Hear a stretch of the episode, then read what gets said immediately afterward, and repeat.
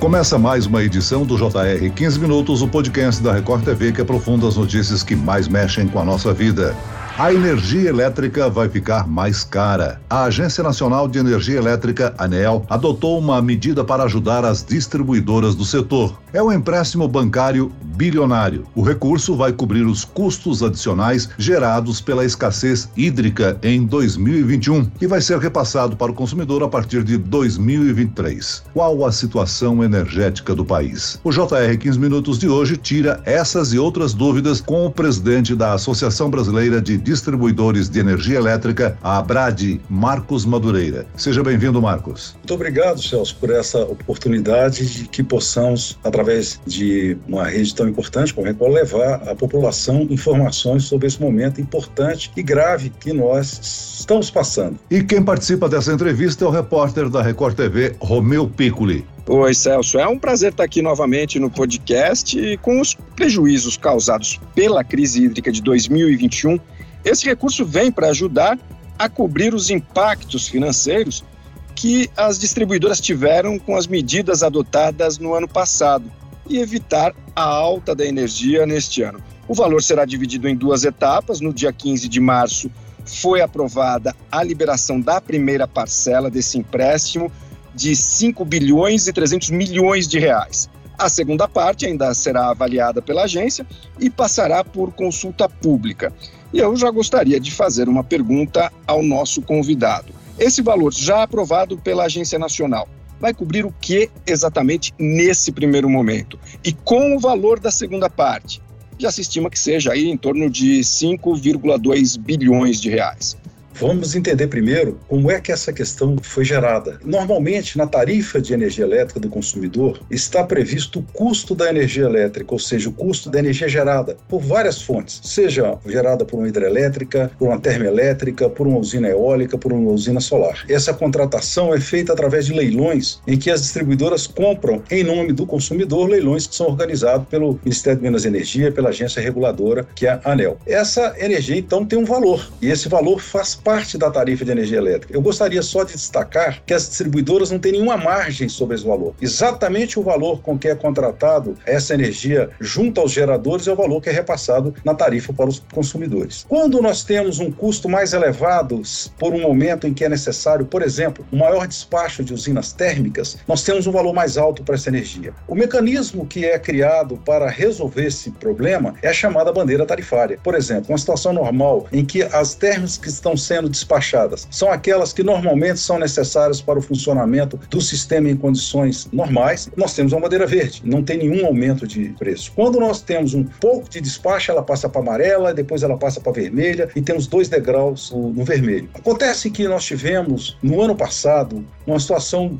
totalmente distinta. Né? Nós tivemos a pior crise hídrica dos últimos 91 anos. O risco de falta de energia, o risco de um eventual problema em que houvesse a falta da energia elétrica para a população foi muito grande. Isso fez com que fossem utilizados todas as usinas do parque térmico disponíveis. Isso com usinas com custo muito elevados. Tudo isso fez com que se subisse o valor da conta de energia no segundo semestre, principalmente do ano de 2021. Então foi criada, a partir de agosto, a chamada bandeira de escassez hídrica, que teria como objetivo cobrir essa diferença entre aquele valor que está normalmente no preço da energia, na tarifa de energia elétrica do consumidor, e o valor que ficou a energia com todos esses aumentos que eu citei. Então, tudo isso fez com que a bandeira não fosse suficiente e gerou um déficit, um déficit nessa conta bandeiras. O que é esse déficit? As distribuidoras, a cada mês, elas pagavam, as geradoras pagavam o custo da importação de energia, elas pagavam todo mês esse valor. Mas só que o valor que elas estavam recebendo pela tarifa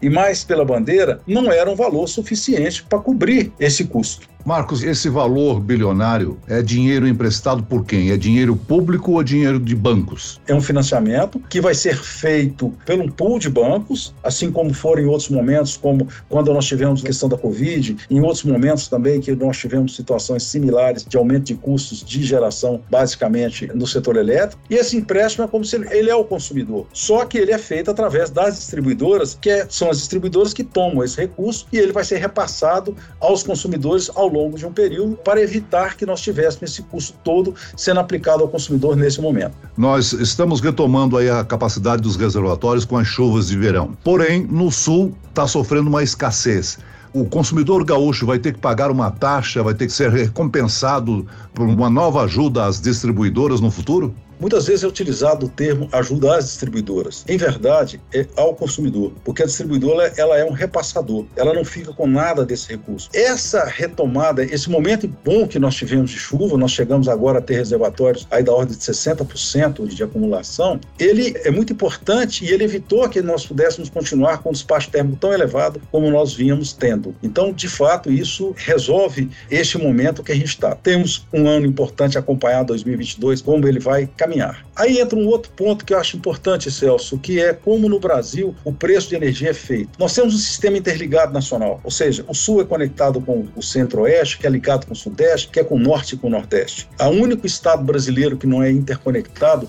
é o estado de Roraima. Então, todo esse sistema permite que, em um momento que falta chuva no sul, possa se estar trazendo energia do norte para o sudeste, do sudeste para o sul. Existe um intercâmbio muito importante. Isso faz com que nós não tenhamos nenhum efeito específico sobre uma região. Então, esse efeito que eu citei de ter um aumento de custo, ele é comum a todos os consumidores no Brasil, de tal maneira que uma região, quando tem um problema maior, ela é atendida por uma região que tem um problema que está naquele momento com a melhor situação. Ou seja, além desse novo financiamento os brasileiros já estão pagando atualmente um outro empréstimo feito para socorrer o setor em 2020, né? E esse valor já vem sendo pago pelos consumidores através de um encargo nas contas, as parcelas da chamada conta Covid, não é isso? Exato. Naquele momento, se a gente retorna, infelizmente, né, a gente quase estava saindo da Covid e entramos num cenário de escassez hídrica e agora saindo do cenário de escassez hídrica, a gente ainda tem um, uma crise mundial aí provocada por essa guerra lá na Rússia com a Ucrânia que estão aumentando o preço de combustível. Ou seja, nós temos a cada momento um desafio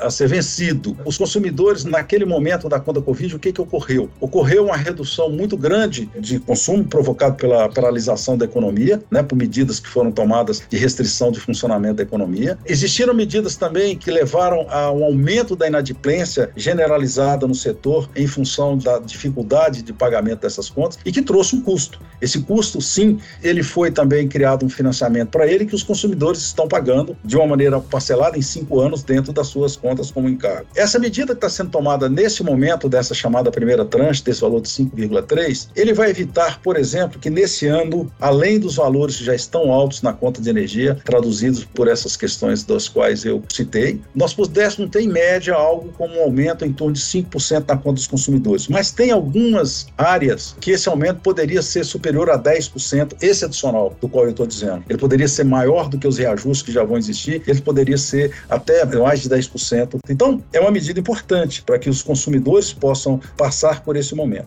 E aí eu vou voltar à questão que tinha sido trazida dessa segunda tranche do financiamento. O que, que é essa segunda segunda tranche, que existe uma estimativa dela que poderá ser até de 5,2 bilhões. Para garantir que nós vamos ter uma condição mais adequada nesse ano de 2022 e nos próximos anos para reduzir o risco de novo o cenário de risco de geração por questões hidrológicas, no final do ano passado foi feito um leilão de geração que foi um chamado leilão simplificado. É um novo custo de geração que entrará a partir do mês de maio durante três anos. Vai trazer uma elevação de custo também, porque porque são usinas que foram com custos mais elevados, para minimizar o risco futuro aí de 2022, 2023, 2024. Quais são essas usinas e qual é o custo delas? E aí a ANEL abrirá uma consulta pública, como foi colocado, para cobrir eventualmente esse aumento de custo. Voltando aos empréstimos, quais os valores dos juros que estão sendo cobrados? E esse empréstimo está vindo de bancos privados? É um consórcio de bancos, não só bancos privados, públicos e privados. Quem tem feito essa operação é o BNDES. A partir de que foi definido aí pela ANEL o financiamento, esse valor está sendo fechado, mas acredito que até a próxima semana esse custo estará sendo colocado. Sem dúvida é um custo menor do que uma operação normal que alguém possa efetuar, porque aí existe um pool de bancos né, que participam dela e também as próprias garantias que são dadas, nesse caso, pelas distribuidoras. Isso faz com que se tenha uma taxa mais adequada para esse custo. Mas nós ainda não temos ele definido qual é esse valor dessa taxa do financiamento. Uma opção usada no Brasil para superar a deficiência das hidroelétricas são as termoelétricas. E o brasileiro já se acostumou quando elas são acionadas, a conta sobe com as bandeiras amarela e vermelha. Aí está atrelado ao preço do petróleo, ou seja, toda vez que a gente for depender das termoelétricas, se o preço do barril do petróleo estiver alto, a conta será mais alta ainda. Se a gente olhar para a matriz brasileira, ela é sem dúvida uma das matrizes mais limpas do mundo. Né? Nós temos 82% conformada aí por geração de origem hidrelétrica, solar, eólica, que tem crescido bastante a geração dessas usinas é, com energia renovável. Tá? Essa parcela de térmica, que vamos dizer um pouco menos que 18%, você tem razão. Na medida em que a gente tem aumento de preço de combustível fóssil, né, ela aumenta. Nós temos tido uma tendência de reduzir o valor pela utilização cada vez mais de gás natural, que ele termina tendo um custo menor e também um impacto ambiental menor do que a queima de outros tipos de combustível. Mas é uma relação que existe. Isso o mundo inteiro e em alguns países é muito mais agudo, como eu disse, que dependem muito mais dessas fontes térmicas do que no caso do Brasil mas elas são necessárias, Celso, para dar estabilidade ao sistema. Nós não podemos, por exemplo, ter um sistema só de usina eólica ou só de usina solar, ou as duas, por exemplo. Nós precisamos ter um sistema que tenha essas usinas, que tenha um embarque ambiental menor, mas como pelo caráter de intermitência que existe no funcionamento dessas usinas, né, elas não asseguram a energia por 365 dias, elas necessitam do suporte é, dessas usinas térmicas para dar essa composição e segurança ao sistema elétrico. Então, a matriz é assim, tem sim uma dependência de térmica, não tão grande como em outros países, mas que é influenciada por preços que são commodities a nível mundial, dependem aí de como evolui o preço. Você tem toda a razão. Marcos, vamos voltar a falar aqui do aproveitamento da energia solar. A produção tem crescido, mas ainda pode ser maior. Falta incentivo para que mais casas tenham esse tipo de energia? Ou mesmo as usinas voltadas para a produção fotovoltaica? Não, eu diria que ela tem crescido uma taxa muito grande. É uma tecnologia que, nos últimos 10 anos, o valor do investimento para esse tipo de geração caiu algo como 80%, 75% assim como a eólica também foi. Nós tivemos já leilões de energia elétrica no passado, em que o preço era muito maior do que uma hidrelétrica. Hoje, essas usinas têm apresentado preços muito menores. Elas são competitivas, elas, eu diria que não precisam de incentivo para poder participar desse crescimento. Né? Precisaram no passado, quando havia necessidade de se criar um incentivo para que elas pudessem desenvolver uma tecnologia, para que se pudessem é, fazer essas adequações. Hoje não mais. Eu acredito que todas essas fontes são financeiramente competitivas. Então, não há necessidade é, de nenhum incentivo para que elas possam continuar crescendo. A gente tem fugido dos riscos dos chamados apagões, né? Mas é claro que há uma tendência cada vez maior, não só do Brasil, mas o mundo inteiro procura energia renovável, o respeito ao meio ambiente. Haverá um aumento daqui para frente da demanda de energia. O Brasil está preparado para isso? Eu diria que sim, nós temos mecanismos né, bastante é, importantes para que nós possamos continuar crescendo com a matriz equilibrada. Infelizmente, nós perdemos aquela condição, por exemplo, de termos hidrelétricas que tinham armazenamento. Hoje, todas as hidrelétricas que são construídas são o que nós chamamos de fio d'água. Ela tem água apenas no período em que nós temos chuva. E depois que passa esse período, não tem acumulação. Nós estamos num momento de transição muito grande na chamada transição energética. Mas, sem dúvida, tem que ter o um equilíbrio, né? O equilíbrio entre as fontes que são renováveis e aquelas que dão segurança ao sistema elétrico, né? E é, é assim que vai caminhando. A gente fala muito no Brasil que a energia elétrica é cara, e ela é cara. Mas é fundamental dizermos o seguinte: em cada 100 reais que alguém paga na conta de energia elétrica, 49 reais é tributo e encargo.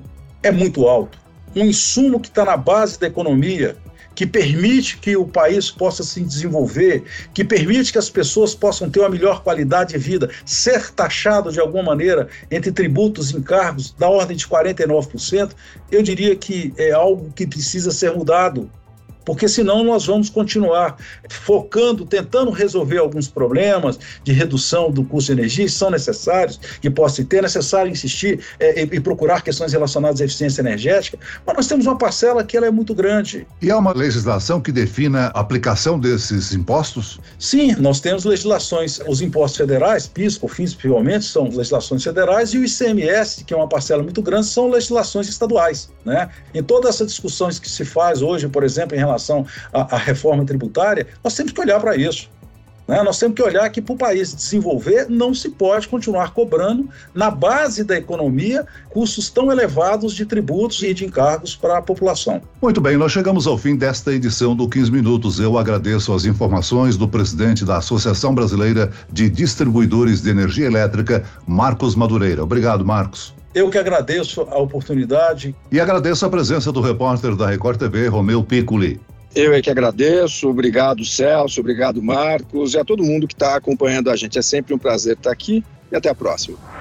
Esse podcast contou com a produção de David Bezerra e das estagiárias Kátia Brazão e Larissa Silva, sonoplastia de Marcos Vinícius, coordenação de conteúdo Camila Moraes, Edivaldo Nunes e Deni Almeida, direção editorial Tiago Contreira, vice-presidente de jornalismo Antônio Guerreiro. E eu, Celso Freitas, te aguardo no próximo episódio. Até lá!